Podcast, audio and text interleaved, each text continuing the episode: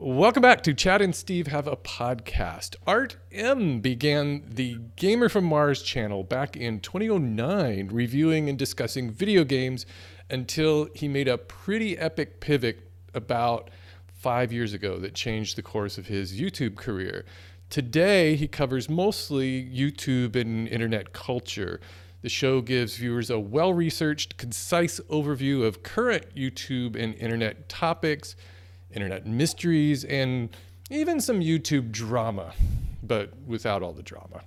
And for those of us who have been on the platform as long as he has, The Gamer from Mars is also a great source of a little bit of YouTube and internet nostalgia. Please welcome Art to the show. Thanks for having me.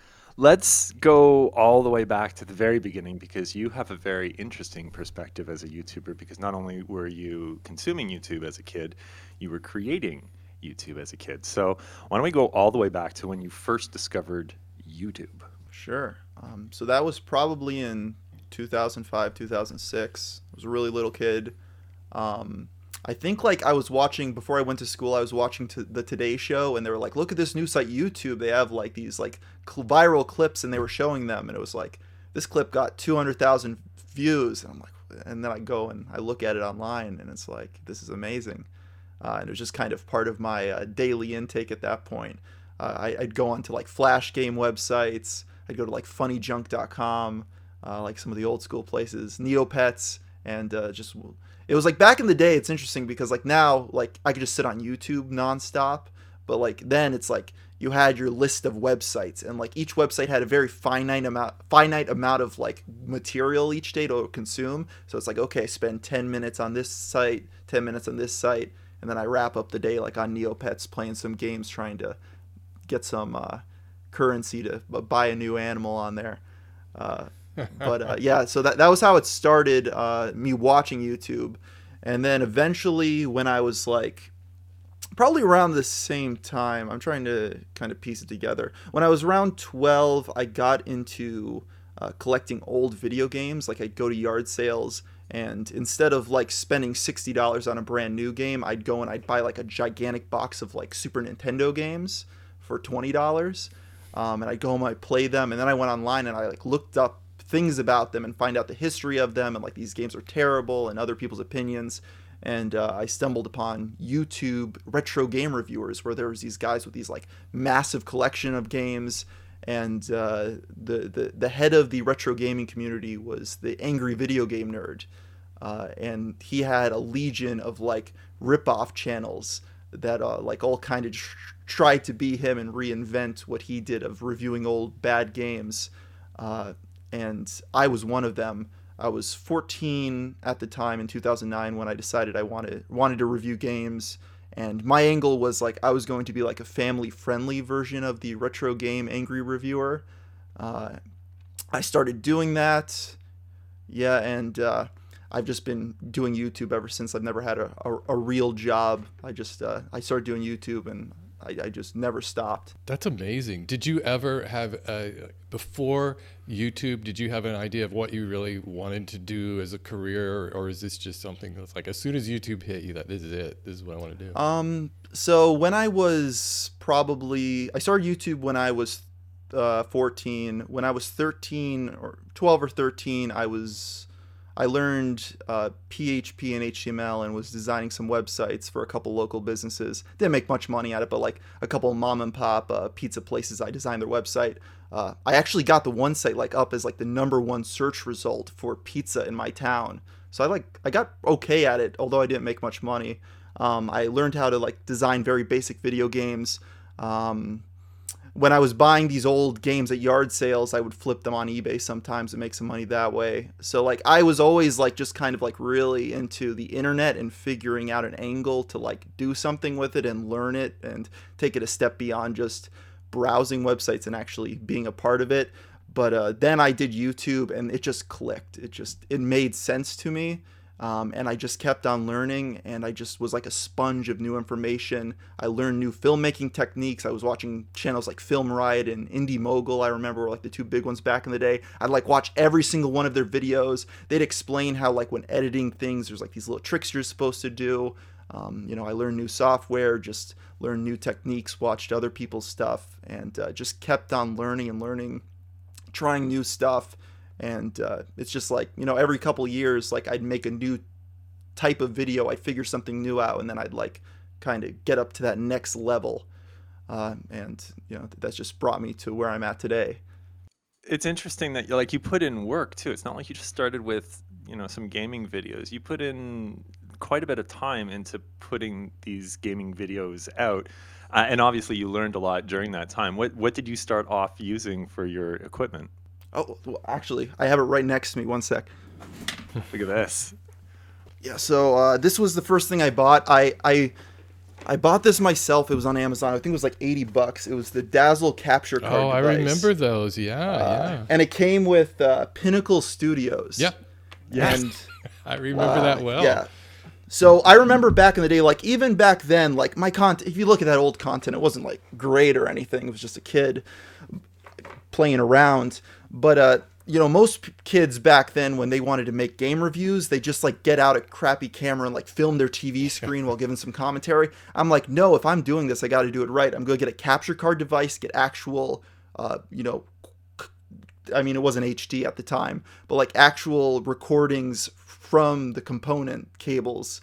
Um, uh, write out a script with my thoughts, um, record it, edit all my lines together, um, edit the visuals to represent um, what I'm talking about, and then uploading it. Like I, I actually, right from the very start, um, had a level of you know of wanting to put out a quality product. I guess, even though uh, you know it's it's taken me time to like really get to a point where uh, I, I guess where I'm happy with my work. Well, you were pretty savvy for for a young guy there because I think what you were doing was building the foundation for what you're doing now because you were actually making concise scripted content even back then so it wasn't just gameplay videos you were actually giving reviews in a nice short package Yeah, yeah. I think I still have my scripts, like my early ones. Like I wrote them out by hand for a little bit, and then I figured out no, I have to learn how to type. Uh, and uh, I just I kept like I like it's weird because I don't even remember learning anything in school. Like all the skills I have, do. I just taught myself. like I mean, like in elementary school, they taught me how to read and write and stuff. But like in high school, I I didn't do anything. I just went home and made YouTube videos and learned there.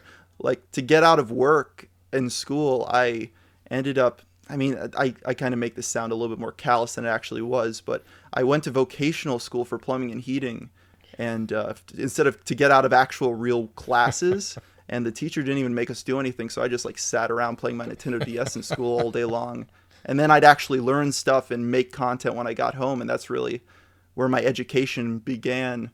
Uh, I think. You hear that, kids?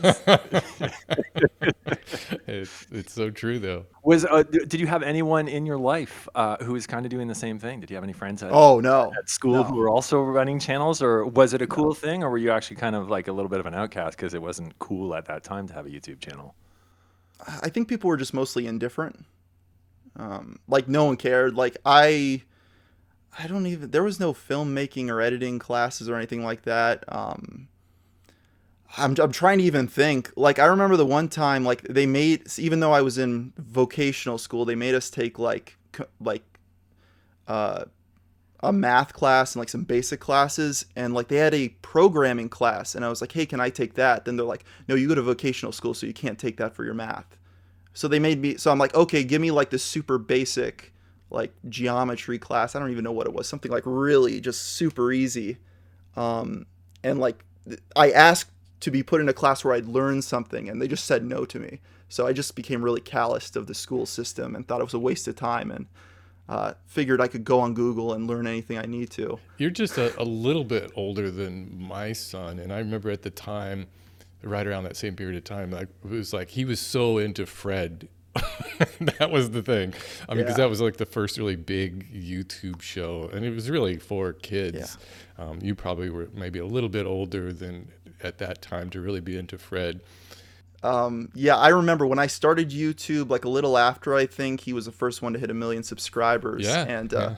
I was more in the community of like Fred haters of like Yeah. despising the guy. But you gotta Uh, sit because- back and respect him for what he was doing. Oh, looking back now, But like isn't it great how we look back at things like this? I like we go through John Cena and we hate him, but then you look back at John Cena and you're like, John Cena's the best. if they sold like a vintage like Fred T-shirt, I'd buy one and wear it in videos and stuff. Now, like I, My son used to have one of those Fred T-shirts. yeah, I have nothing but respect for the man now for what he did. But Yeah. looking back, it's uh, Yeah, we want to get him on the show. those are very obnoxious videos. Yeah, oh, they oh, they're just grating. But I think that's why the kids, younger kids, really liked him. I think you probably transitioned out of Fred when you were probably like ten or eleven or so. But man, they just loved him. I think because it drove their parents nuts. Did you did you feel like you were establishing any kind of a, a community back then with your uh, gaming videos? I mean, I'm sure it was pretty small at that point, but YouTube did had some of those community features and friends and that sort of thing.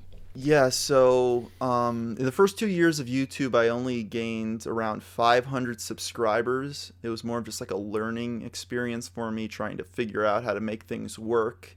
Um, you know, just learn the basics essentially, because I had no one to teach me. I was just learning myself as I went, trial and error.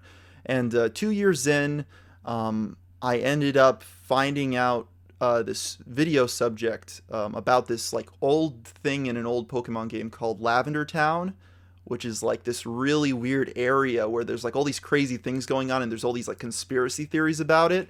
And i pieced it all together. I was going on like forum posts and stuff and i compiled it because no youtuber really made a video about it before. And i put it out and it got over a million uh, million views. I think it's at like 2.5 million now. It's like easily my most successful video of like before i changed over to internet culture related stuff.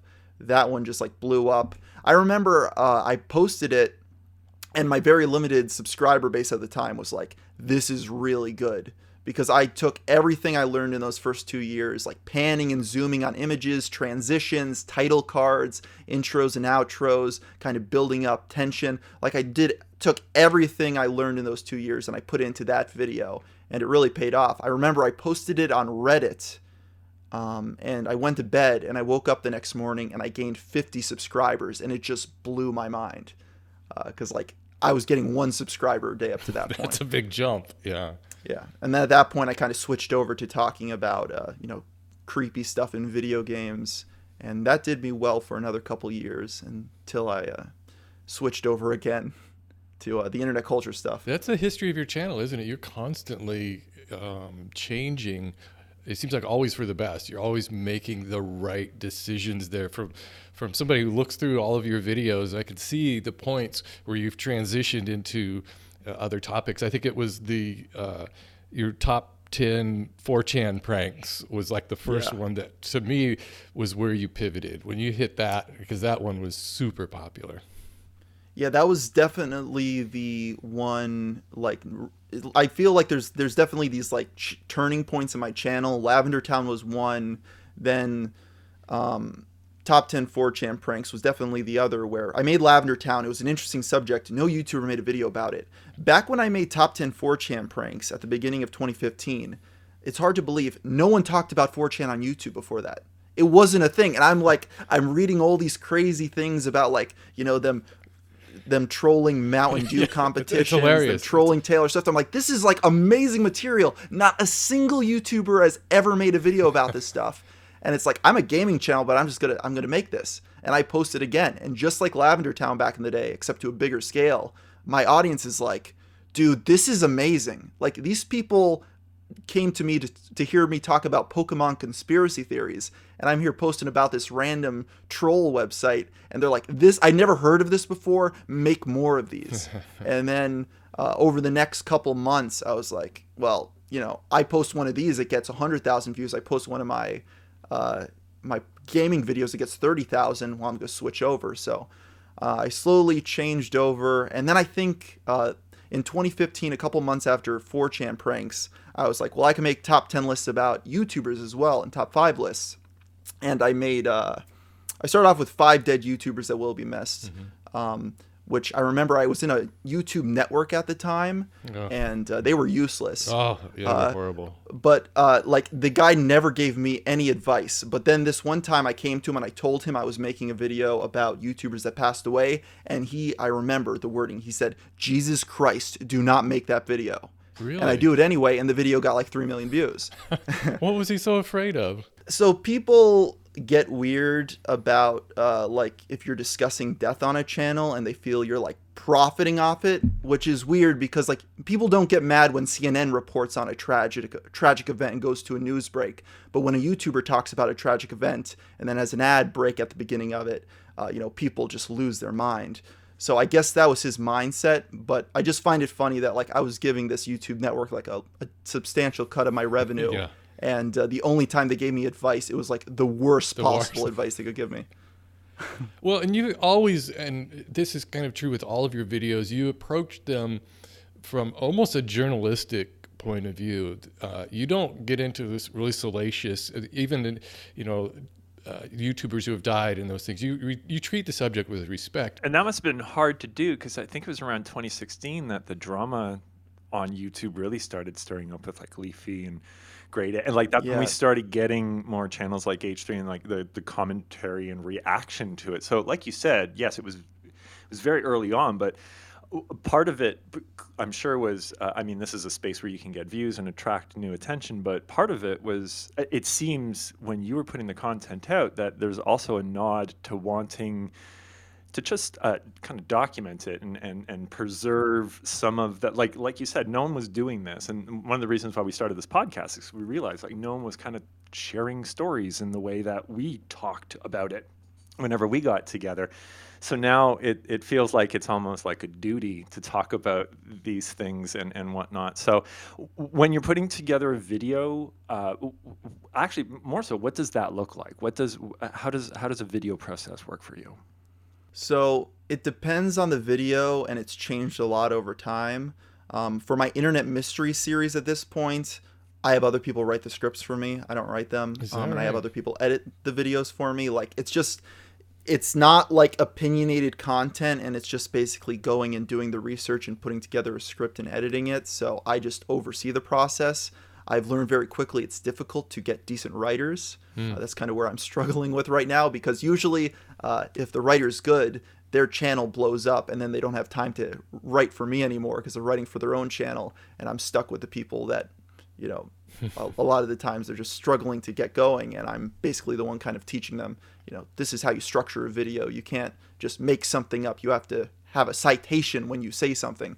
Uh, so I have to kind of double check people's work a lot now. But uh, yeah, so getting back on track, uh, for those videos, I basically oversee it. I come up with the video idea. I have somebody else write and edit it for me.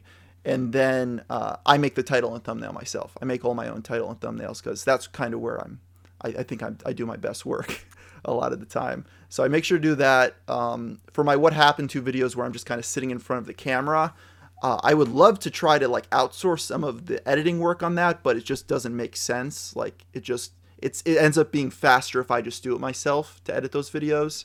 Um, but nowadays, like those videos are kind of not getting as many views as the Internet Mysteries, so I've kind of slowly been stepping away from that series. Um, and then finally, my third type of content is I'm getting into long form videos. Uh, last year, I did two full length documentaries on the channel um, uh, the Basherverse conspiracy and the Legend of Twitch Plays Pokemon, where I have like, geez, like two or three writers and like two or three editors sometimes on those things. So I have like 10 hours of documentary content, like I'm producing in the background, uh, where I'm just kind of taking my profits and then putting in putting it into these bigger videos. And those ones I'm very hands on, but I also have people working on them just because it's you know making a 90 minute long documentary is is quite the undertaking. Well, they're very well researched. Everything you do on there, and it's well presented. In, I mean, like I said, in a non-opinionated matter, which is good when you talk about subjects like that I'm interested in, especially uh, kind of more of the whatever happened to this YouTuber, or you know that that kind of series brings back a lot of those oh yeah i remember that. I whatever did happen to that guy. And it's interesting to find out. It's interesting to find out that a lot of those people are still producing content. They just kind of everybody kind of has that arc on youtube you know? Yeah, it's uh it's, it's interesting. Like that's another genre that I kind of was the first one to really start doing. There's a lot of people doing it nowadays, but I remember when I started that series, like it, it's weird because like one of the reasons I was doing it was because I was like looking at the mainstream media and how they were reporting on YouTube, and they'd take some ra- a person like uh, Tyler Oakley, and they'd be like, big YouTube star Tyler Oakley is like doing all this amazing stuff. And I look at his channel, I'm like, this guy's losing 30,000 subscribers a month. He gets 100,000 views per video. I'm more popular than, than this guy. Why is he getting an article yeah. written about him in Variety magazine? It doesn't make any sense. So like my my it was almost like a frustration that like they were falsely claiming people were pop that were pop they were falsely claiming people were popular that weren't. And uh, a lot of my series was to break down look at this channel um, you know the mainstream media may keep on trying to pump this person up but if you look at their numbers they're not actually you know they're not they're they're on the down uh, they're on a downward trajectory. Uh, so that was like kind of a big point of those was just kind of trying to educate the public about uh, the fact that just because someone has 10 million subscribers doesn't mean that they're actually doing that well uh, in other aspects of their business. I, think you did one on Epic Mealtime, who's a great example. It's a fantastic channel. I've been a huge fan and a subscriber of Epic Mealtime since it began. Um, but yeah, when when you kind of like keep doing the same recipe over and over again, you just lose that sweet spot, and there's time to move on. And speaking about time to move on, do you have an exit strategy for your channel? Do you think about your channel in that way? Is it still um, is it still somewhere that art can do what he wants, or it, does it now kind of have? Um, does it, are there more moving pieces to it? I mean, I'm getting close to like being able to retire if I wanted to. Uh, it's just like one of these things. Like I don't want to retire. Like people yeah. talk about like that end game, and it's like you know I, I I don't live a very fancy life, so that's the reason why I'm able to. I would be able to pull it off, but it's like, what am I gonna do? Just sit in my house, uh, go to the gym every day, like watch YouTube. You know, I just I, I, do that anyway. like, that's the thing. Now you can't talk about it on your channel if you. yeah, so like I just uh, my at this at this point it's just like uh, you know pump out the documentaries a bit more, like just make really um, more heavy hitting content because because for for the longest time I kind of got a little bit uh miserable making my videos because it felt like I was just doing the same thing over and over again of uh, regurgitating um, other people's stuff. So, you know, it, it became like Groundhog's Day of my life where it's like, okay, I go on to uh, the wiki, I pull up some articles, I go to their Twitter and look at their Twitter history, and I just kind of compile this together and spit out a 10 minute video about it. Repeat over and over again. And uh, now it's I'm at a point where it's like I don't even care if I lose money on a project. I just want to put out something a bit more meaningful where I'm breaking the story, where I'm kind of uh, the one that's like giving out new material and have people in the comments saying like this is the best video I've seen all year. Like that's kind of where I'm at right now. I want to release a video and have in the comments saying this is the best video I've seen in in the longest time. Um, and I think I did a pretty good job with the la- last two documentaries I did. But uh, you know, I, am just I'm working on a lot of different things, just seeing if uh, I could bring things to the next level uh, on that front. It's a great position to be in to recognize your strengths and just know that I'm going to be putting out the best content I can and constantly being aware of what people enjoy seeing and just working with that. It's funny when you were talking about how you were trying to get people to understand YouTube from the outside and that's just so true the, the mainstream media is just kind of hopelessly out of date when it comes to youtube and you know, hopefully they can start to see some of your content and see what's really going on on YouTube. I think that the 4chan pranks was a perfect example of that. A funny point about that, um, I won't name the person, but I made a what happened to video on somebody and they got mad at me because a big part of the what happened to videos was like I was seeing a channel with 10 million subs they only get 100,000 views, 75,000 views per video. Then they get a sponsorship from like Coca-Cola or Microsoft. And I'm like, why, why can't I get these sponsorships? Right. Why are they giving it to these guys? And uh, one of the people reached out to me because I made the video and he's like, hey man, I just lost a, a Microsoft brand deal because somebody at Microsoft looked me up and saw your video about me. and I just said like, and you, you pointed out the numbers that like I wasn't like popular anymore and like I lost the spot because of it. a rea- like- reality check there, huh? because I mean the companies are just run by like kind of out of touch older people, Totally, and they don't know totally. better. So No. it's they have some guy at some marketing firm that got lucky and got this big contract with a Fortune 500 company, and they're like, "Oh, look at my friend here, Tyler Oakley. He has 10 million subscribers. Oh, 10 mil- that's a lot of people. They don't they don't understand that like just 10, 10 million subscribers doesn't mean 10 million views on the video or the sponsorship. So I have the I don't know this for a fact, but I'm thinking um, a lot of these big companies have been swindled out of a lot of money by uh, you know giving out like ridiculous Yeah. contracts uh, to YouTubers to make sponsored I think messages. the bubble is going to burst. I think eventually these marketing companies are going to start to get a little bit more savvy about YouTube and that it, you know a channel with a lot of subscribers doesn't really mean anything that you've got to look and not just that but you got to look at where these ads are being placed on the video and how people are if they're just skipping over the ads if they're actually watching them there's a lot of things that I think they're not taking into consideration that eventually they might It's have to. almost like brands would have to start watching the actual content, and not worrying about things Yeah. like numbers.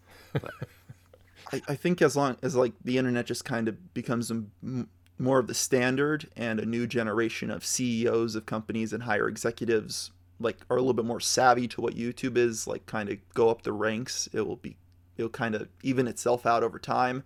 Um, but you know, I remember, you know, back in 2009, every single YouTuber they just wanted like a TV show or a movie deal or something like that, and um, it failed every single time yeah essentially. Like maybe there's one or two examples, but like, you know, these people would take their YouTube fame, get an agent in Hollywood, uh, go and like prematurely brag on their YouTube account about like, hey, I just got a deal with Disney to make a show. Uh, little do they know, unlike YouTube, where you make it, you come up with an idea, the final product could be out in a week. Nine, like 70% of the time in Hollywood, um, even if you get a contract or a deal set up, the project will probably fall through. It's just like just getting ex- getting a contract or a, de- a, a, a, a, project- a production deal with one of these big companies. That's only the first hurdle. Right. Then you have to make sure that like uh, you could get stars on board. Right. You could get other people on board. Financing doesn't fall through. Um, the person who greenlit your proj- project doesn't get fired, and a new guy comes in and says, "No, I want to do things a different way," and then ends your deal. It's like uh, people don't consider that stuff, and I think uh, YouTube's underrated in that regard because if I come up with an idea in a month's time, it's it's out. Like I don't have anyone telling me what to do. I don't have anyone saying, "Oh, you have to go ahead to do this." I don't have anyone that owns my content. Uh, as long as I'm willing to put the money up myself, I, I can make it very quickly. And I think there's a lot of people that think that that's the truth and that uh, the YouTube fame or, or the, the, the recipe which works on YouTube is going to translate into a late night show a la Lilly Singh or into a movie career a la Grace Helbig or any of the people who tried to jump from successful YouTube careers to try to get into movies or something else. And it just sometimes doesn't. It- It's strange because you take away someone's platform and it's almost like now you just kind of have the shell of the person. So you're just dragging Tyler Oakley in front of the cameras because he has 10 million subs as opposed to like, i- i- here's the reason why he's here, not just because he has a lot of subs. it could be so cringy when Fred we were talking about Fred he did a show on like Nickelodeon or something and you can't take that short little bit he was doing on YouTube and extend that into a 30 minute series it's just just painful I think you're forgetting. He didn't have one show. He had a Nickelodeon. He had three movies and two different TV shows. yeah, he did Remember that time Smosh had like five movies and two different tele like that was when they gave everything to everyone. I, we- in 2017, M- Melissa, my wife, got a book deal because it was in and around the time that all YouTubers that were doing well on the platform were also getting book deals. And you would walk through a bookstore, and all of the new release books were all their YouTuber books and cooking books and whatnot. I don't know. YouTubers going mainstream. It just I don't think it, it works very well most of the time. Usually when they go mainstream, it's for the wrong reasons. it works if that if they're exceptional filmmakers and they kind of knew it from the beginning uh, Mystery Guitar Man transitioned into producing I mean it was really one of my favorite films uh, it was like 2 years ago Arctic he made which is really fantastic I think Freddie Wong also has transitioned into kind of mainstream movie making. The thing with Mystery Guitar Man is if I listened to a podcast, I believe he was on a Corridor Digital's podcast, and he explained the steps to get that movie made. Mm-hmm. And it's insane of like if any one of those steps went wrong, he would not have had that film produced and he would have had to quit and go back to making YouTube or getting some job. I think he got a job offer to work at YouTube and if like if he didn't get this company to agree to fund it, he didn't get uh, the main star to uh, agree to do the script. He didn't wasn't able to like you know get these like certain things. Like it was all these crazy coincidences that allowed him to make it happen. Um, you're you're so reliant on other people allowing you to make your dream happen. I know I sound like some BS motivational speaker now, but that's why I like YouTube. Is you don't have to have other people's permission. It's a robot. It's an algorithm. If people click on your videos and watch them, you will get views. It's that simple. That's that's all it takes. If people click on your videos and they watch them all the way through, you will get more views. It seems to resonate with the people who early early on were really interested in search engine optimization while they were designing websites cuz Yes, absolutely. that that as a, like about my, that was my when I first saw YouTube, I saw it first as a search engine and secondly as a video platform and I realized that no one else is going to be able to do the video platform as well as YouTube unless they have the search capability. And that's what was it level I think what what you're saying essentially is it levels the playing field because Will Smith can go on there and start his YouTube channel, but his uh, his content goes into the same algorithm. It's not like when a movie gets produced and I have to go against all of these things to make my movie get shown in a. Th- it's on the internet. So uh, I'm on YouTube. Will Smith is on YouTube. So we both have an equal chance. And then it comes down to things like, and you pointed this out earlier, thumbnail design and titles. So tell me, how much time do you spend, and how many variations of a thumbnail do you make for for for a video? I could spend as much time making the thumbnail as it took for me to make the video.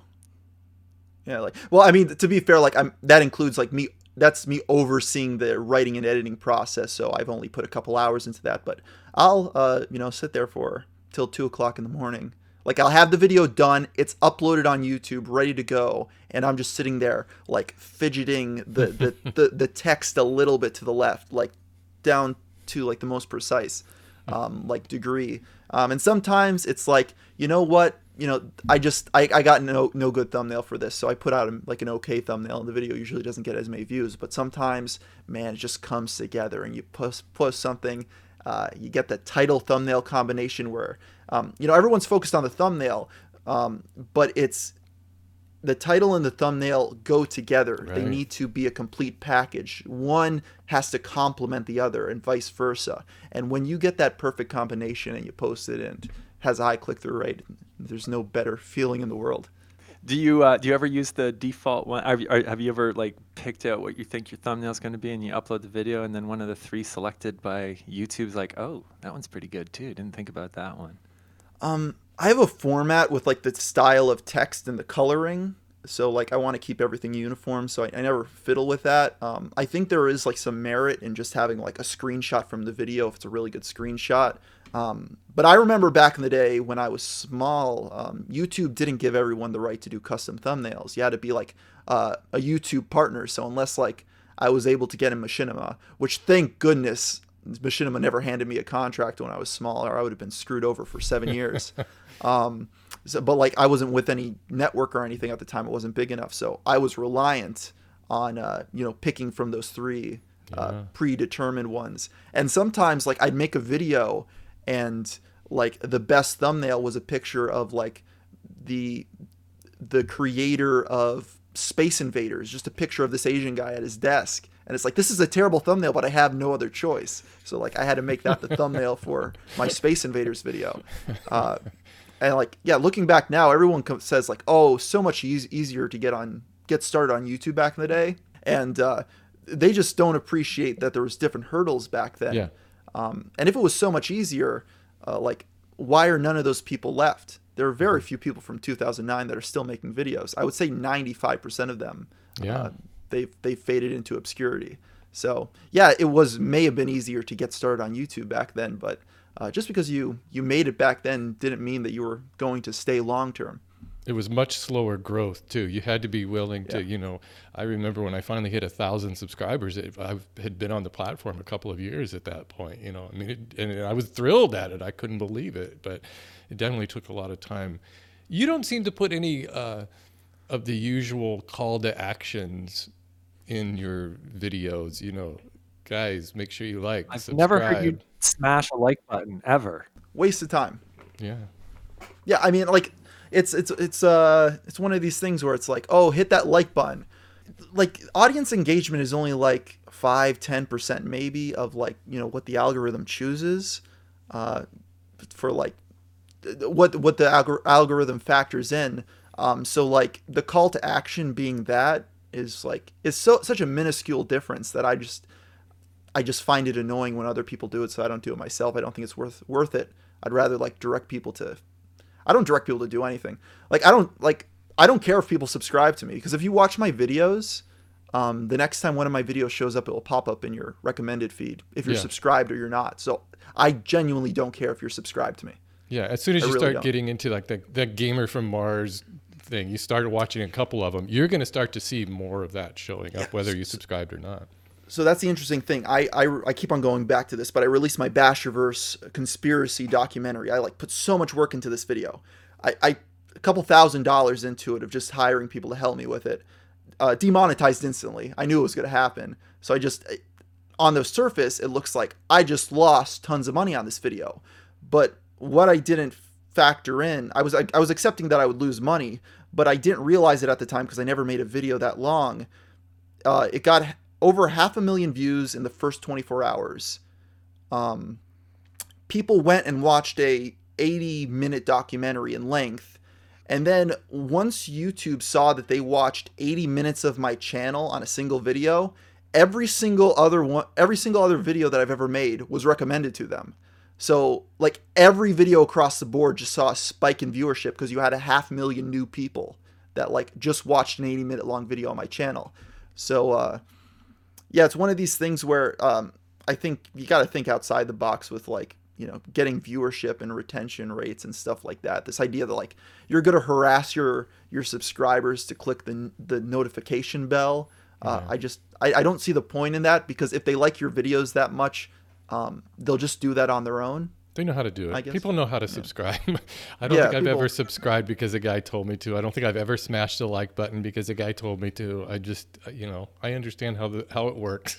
if I like a channel, I'll subscribe. Yeah, that's that's I, I really it, this is kind of like my uh, this is a pet peeve of my pet peeve of mine now is that now there's like these animations that pop up on the screen of like Yeah. a, a subscribe button and like a little cursor clicking on it and clicking Yeah, the bell yeah. and I'm like that's going to age this video so terribly if It like, is. YouTube changes how it works or like the subscription thing doesn't work like that It's anymore like annotations. yeah Let's talk about consistency for a minute because um, when I discovered your channel, uh, I discovered the room that you lived in at the time, and the door and the light switches. and, I think you wrote them. um, and also, I believe in your 10 year anniversary video at the end of that, you mentioned that you had purchased a new house and Yes. you were going to move into that. And I have seen videos since where it looks like the same background. However, it looks like some switches are missing and whatnot. So, why don't you tell everyone who's wondering about the background what happened to the background? Okay, so it's the same background. I never, I, I still own that stupid house. I'm about to move into it. I, why do I call it a stupid house? I bought a house, I fixed it up, and just as I fixed it up, I was already kind of a little uneasy about moving out just because I felt I would become very isolated. I'm, I, I run a YouTube channel by myself. I don't do anything. Uh, having like my family around me at least gave me some interaction. Um, but then right as like it was everything was finished up and it was ready to move in, Corona hit, and then I realized like, oh shoot, this is going to isolate me even more. So I kind of just like said, you know, my parents don't mind if I'm around, so I just kind of stayed in my uh, my bedroom at my parents' house for a year following. Um, but I'm about to move in now, so uh, I will be making the switch soon. But I, I have had a couple comments like, "Yo, whatever happened to you moving into your house?" It just uh, Are you, uh, have you thought about recreating it in the new house, or would that would that just be a little too over the head? I think it's a little bit, and yeah, I probably won't do that. uh, I I bought some furniture and stuff for like the set. Um, I'll probably go for more like of a mid-century modern aesthetic for like my backdrop. Um, I bought some stuff like a couch to sit on. I haven't made up my mind completely, but yeah, in the next month or so, I'll I'll have that finished up. Have you ever uh, produced a video that uh, got you in some hot water with the people you were talking about, or the? I, I noticed you made one, for instance, on Sam and Nia, family vlogger, and he actually left a comment, which was a pretty nice comment. It wasn't you know inflammatory or anything, but I was just wondering if you ever had any problems. Yeah, well, I mean that one. I think he thanked. That, that's an old school. That was like five years ago. Yeah. Um, I'm I'm thinking about it. Um, I recall for that one, I was pretty favorable towards them because um, I remember there was all these like hit pieces about them saying that like they faked a miscarriage for attention. Right, right. And it's like I see your point and I see where you're coming from, and it might be true. But you need to be 100% certain before you go and you claim something like that. Like that's even if there's a 1% chance that it's not true, you can't go out saying stuff like that. That's really messed up. Um, and I think that just kind of plays into journalists being out of control a lot of the time at some of these outlets. Um, so I kind of came to his defense um, in that regard. Um, so yeah, I didn't get hate for that one. I, I remember for the longest time, I uh, I was getting all these people like saying, "Oh, you're a robot. You don't show any emotion in your video. You like you, you need to show some emotion." So you know, I shouldn't listen to people. But this one video um, I made, and I said like, "Okay, I'm going to show some emotion in this video," and it was about uh, the change the channel controversy, where uh, all these like people were like angry at like this old website that they used to like post their videos at because they weren't treated well but they weren't ever they weren't employees they were just kind of it was like a wordpress website where they could upload their blip.tv embedded videos um, yeah so like they were embedding their blip.tv videos onto this site and they didn't get paid from the site but they were allowed to just you know get some traction on there so they came out like five years after this website died. Like no one uses this site anymore. This is just such like an old, antiquated piece of internet history.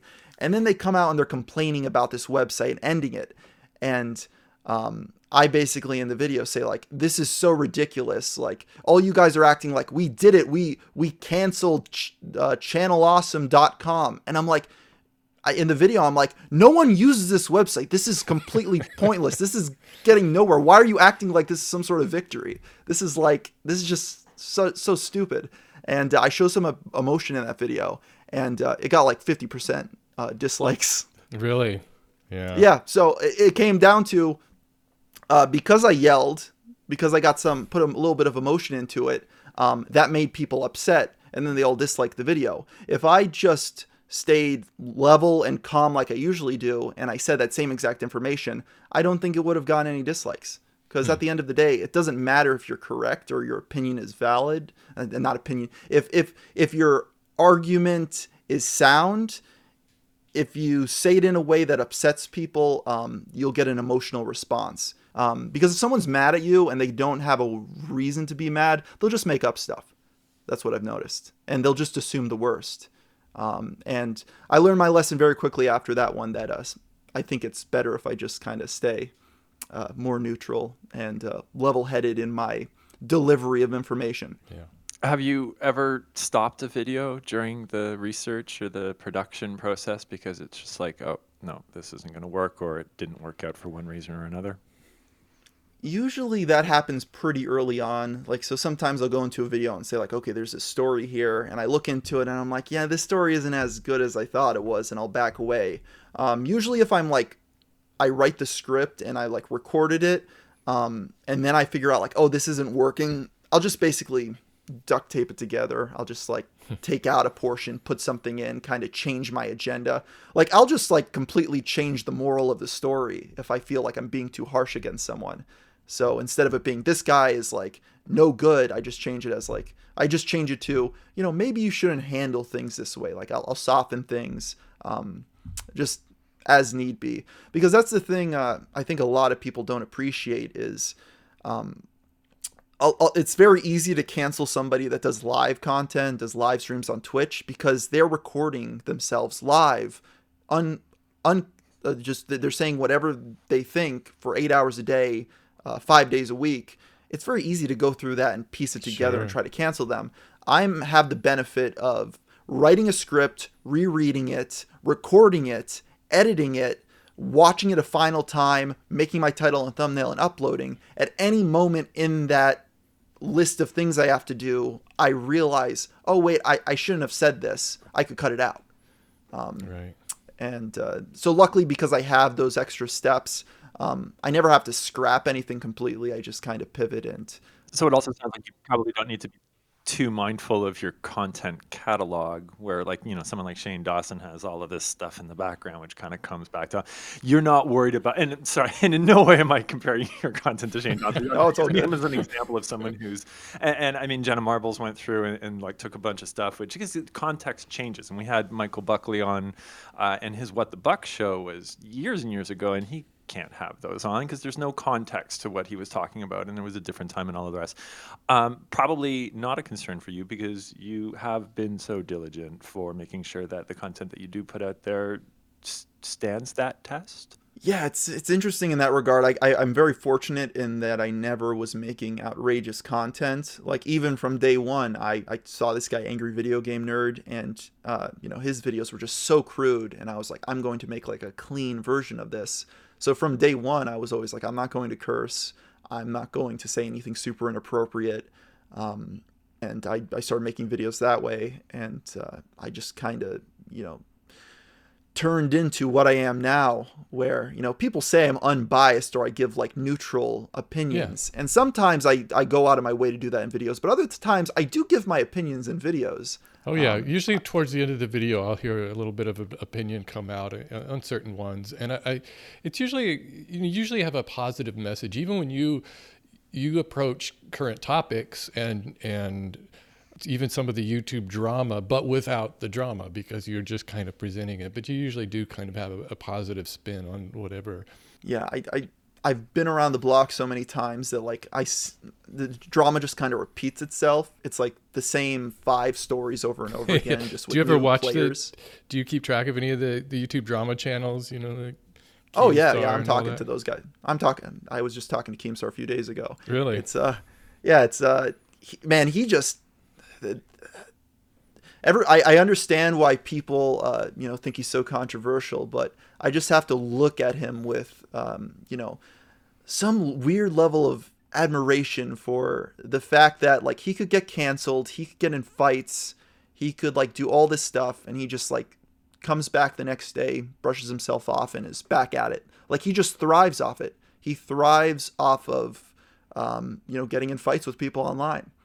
His consistency is is actually quite remarkable that he can consistently take that same approach. And and he really does seem to be a little teflony in that way where like these things don't stick to him.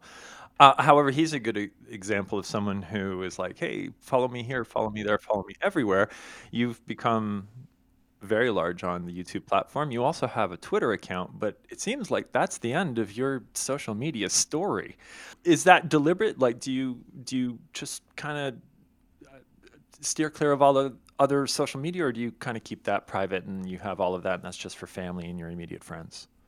Yeah, so I, I do have a private Instagram account. I don't even post it- anything on there even. I just like look at some pictures every once in a while of like family and friends.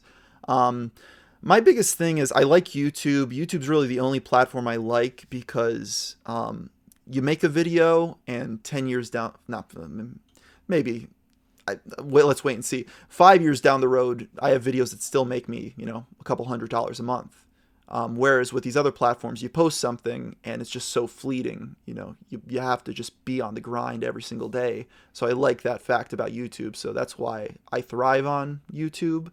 Um, I would delete my Twitter account if it wasn't for the DMs. I just I use the direct messaging on there for like business and talking to people. So that's the only reason I'm even there. Um, but overall, I just uh, I have a level of uh, personal disdain for social media platforms, um, just because I just people act so terribly on there. Yeah, uh, especially on Twi- these- Twitter is so toxic. I, I Oh. deleted my Twitter a few years ago, and I, I've I- never been happier. I want to, I really do, but I, I need it for work. I, I absolutely need it because that's how you keep in touch with other YouTubers, at least on my end and the the space I'm in, Yeah. um, and business dealings and stuff like that. But you know, I'm on I'm on Twitter, and it's like there's these people that just like have the most absurd stances on things, and I don't think these people are legitimate. I think they're just blowing off steam. Um, I it's like there's these people that are just like full out communists where they actually think like we should kill all the rich people and like you know put in like some sort of like Lenin-esque like government like state where like the people will run things. And they actually like think this is going to happen. And I'm like what do you have to benefit from this? I, I see people they make outrageous stances and I just like I wonder like there's no way you actually believe this is going to happen. You're just blowing off steam because you're angry. Did you see the Social Dilemma movie? Uh, I, my dad was watching it. It, it. it seemed a bit cringe. Yeah, well, the, the what they do is the social platforms. You know, they you basically talking into an echo chamber because their algorithms are all formulated to get you other like-minded people who you just kind of spouting off until that one other person comes in to say something that you know pisses off that group of people, and then it just it feeds off of itself. It is what you make it though, because like on my YouTube feed, I have like you know Young Turks videos and Fox News videos showing up on my feed because I watch all of it. It's like Yeah. uh, it, it's it is what you make of it. The, the algorithm is just Yeah, there. YouTube's a little different. YouTube I Okay. works a little differently. so I don't. I know with Instagram, uh, you know, I just see people scrolling that down that discovery feed for like two hours, and it's like you get nothing from that. Uh, same thing with Reddit nowadays. Reddit used to have pages. Like I remember back in the day, I'd go on Reddit, I'd look at the the first page of a subreddit, and then I'd be done. Now it's just like as an endless scrolling feed. It doesn't end, and I don't use Reddit anymore because um, it's just like it feels infinite now. Uh, That's that's one of those things that I kind of um, liked about the old days of the internet. Uh, you know, as mentioned earlier in the video, you'd go to a website, you'd see what was new, and then you'd leave the website. Nowadays, it's just endless content. One of the things I wanted to ask you about, I'm sure you get asked this a lot, but I actually kind of I love that you just own the moniker Gamer from Mars. But at this point, you, you don't do gaming videos, so it's it's funny. Do you think about changing that, or are you just like I'm in it? I'm in. Yeah, I gave up. Like I thought for a while of just changing it to Art M. Like I wouldn't give myself a new name. I would just use my actual name. Um, but at this point, yeah, I'm just uh, I'm stuck with it. it never made any sense to begin with. It, it didn't mean anything back then. It was just a name that I thought was cool when I was 14. when you're 14, yeah, Gamer from Mars, and you seem to like to maintain a level of uh, privacy too. I think if, after being on the internet for so long and seeing some of the mistakes other people have made with privacy issues, I can understand that. Well, that's the thing though, like, because I just see it as a logical thing of if I share my personal life, does this make me more money? Does this actually make me more popular? Like, or is this going to blow up on my face and people are going to use this against me? And it's always option C. It's always the more you tell people, the more they have to use against you. Um, and also, since I, I don't like get in fights with people, um, I've luckily never been doxxed before. Um, I, I've tr- I dox my I've tried to go through the process of like doxing myself of saying can someone figure out who I am and like more information about me and they can if they if they were willing to put in the time and effort to do the searches and dig into it but um, if you don't give a person to, a reason to do that they I find that they don't You uh, when what uh, when did you pass hundred thousand subscribers? Do you remember the year? oh it's probably like uh, five years in Where do you keep Yeah. your silver play button? do I have it here um, You probably have one of those old school ones. oh I have the old school one that's like the actual framed box. Yeah, that's what I got.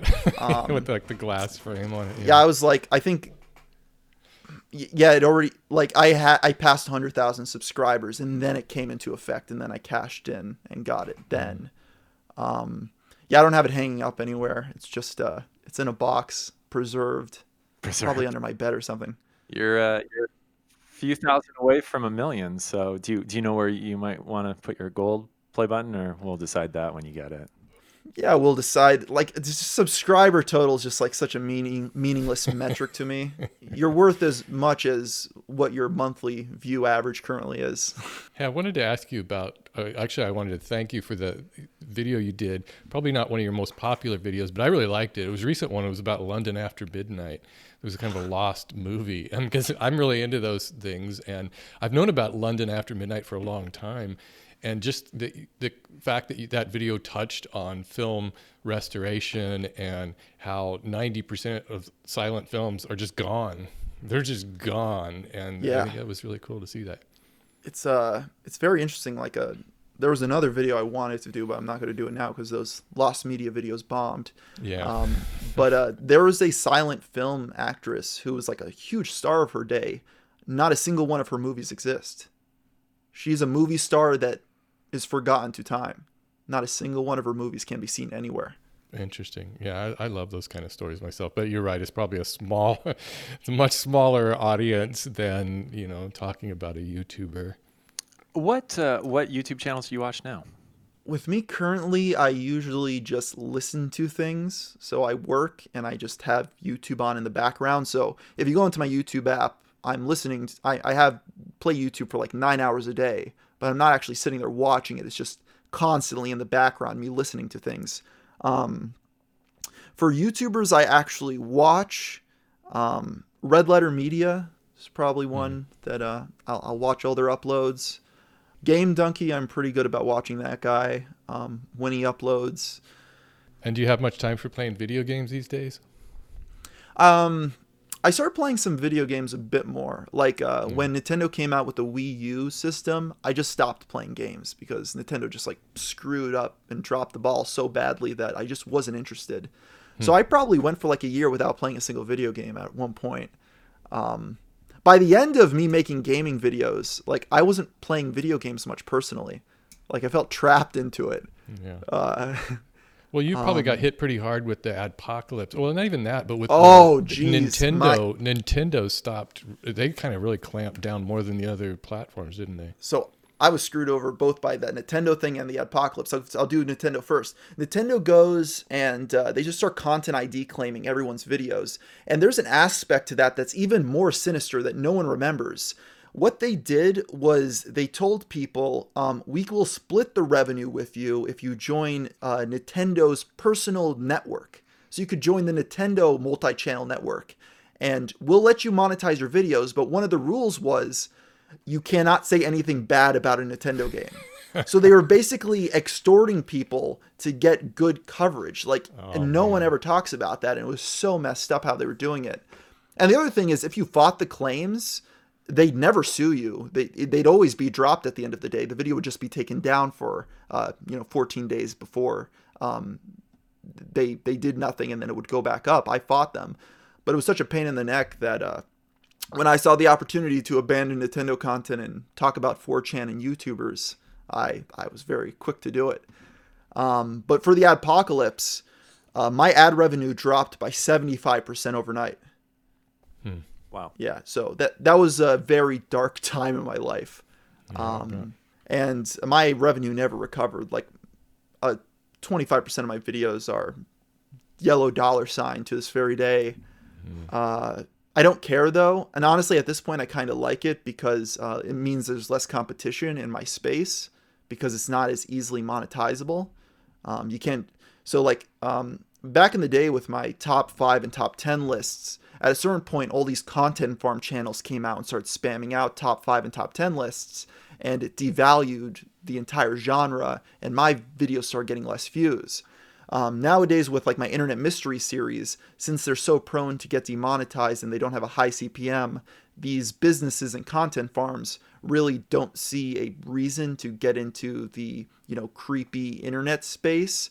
So I'm kind of left to my own devices and uh, could make content without having to deal with much competition at all. Uh, you've seen quite a few different um, CPM kind of sections in uh, so from video games to um, like commentary to uh, listicle style videos is there something that you know is a good sweet spot as in like it's this is good cpm so almost regardless of the amount like this is a subject which tends to you know do better uh, than some of the other subjects, or does that not play into anything?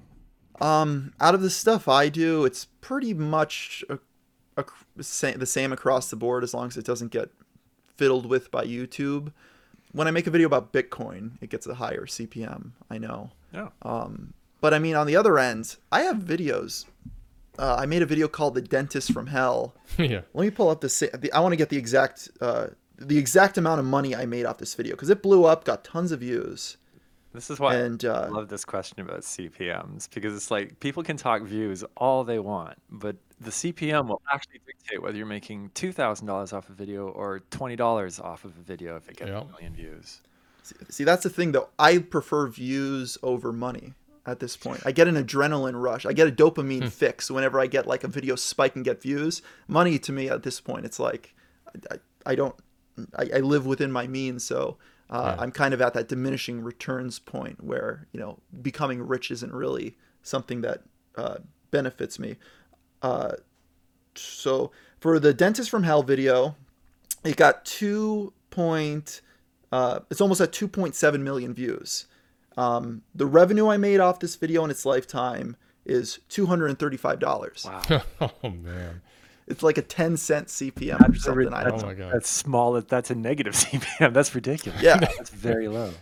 So it's like you Yeah. could get a video that has I a direct like I mean indirectly I got a ton of subscribers and they went and watched my other videos, but directly I lost money on that video. The cost of me hiring a writer and an editor to help me with that was more than what it made, even though it got two over two and a half million views. So it's uh And that's why you need to have a content mix. That's why you need to make some of the videos for your subscribers, some of the videos to attract new subscribers, some of the videos to make money, and some of the videos because they're videos that you want to make and you don't care about the money that you make from them. I just get sponsored messages. I just this video is brought to you by audible.com. Yeah. Do you notice that your watch time drops down, drops off, off on those? I mean, I would say like at this point, like 95, 90% of my videos have a sponsored message of some sort. Right, Um, yeah. And it really is just, uh, um, it's in the middle of, usually it's in the middle of the video. For Internet Mysteries, it's in the middle. So um, the ad placements here, it drops and then it just does this. So people just do fast forward the te- 10 seconds ahead, 10 seconds ahead. Nowadays, like these, everyone knows that those ads are 60 seconds long. Yeah. So you just do one, two, three, four, five, six, and then you get past it. yeah. Um, just double tap them. but uh, yeah, that's that's the thing though. Um, I'm a, even if YouTube demonetizes it, I'm still making money. Um, and I, it's hard for anyone to compete with me. So let's say another smaller channel wanted to make a series like Internet Mysteries. Um, back in the day, they would say, okay, well, I'm, I'm getting a little bit of AdSense money. I'm able to build this up. They have to get to a point where they're getting like 50,000 views per episode before they could like figure out anything about sponsored messages. So um, YouTube demonetizing stuff basically is really hurting the little guy more than anyone else because it means pe smaller channels can't compete with me, and I'm like one of a very few people that are of a point in their career where they could figure out other ways to monetize and diversify their revenue streams. So that's an unintended consequence of the Adpocalypse. Do you have people asking you for advice, or what would your best piece of advice be for someone getting into this space and wanting to start a channel similar to what you're doing?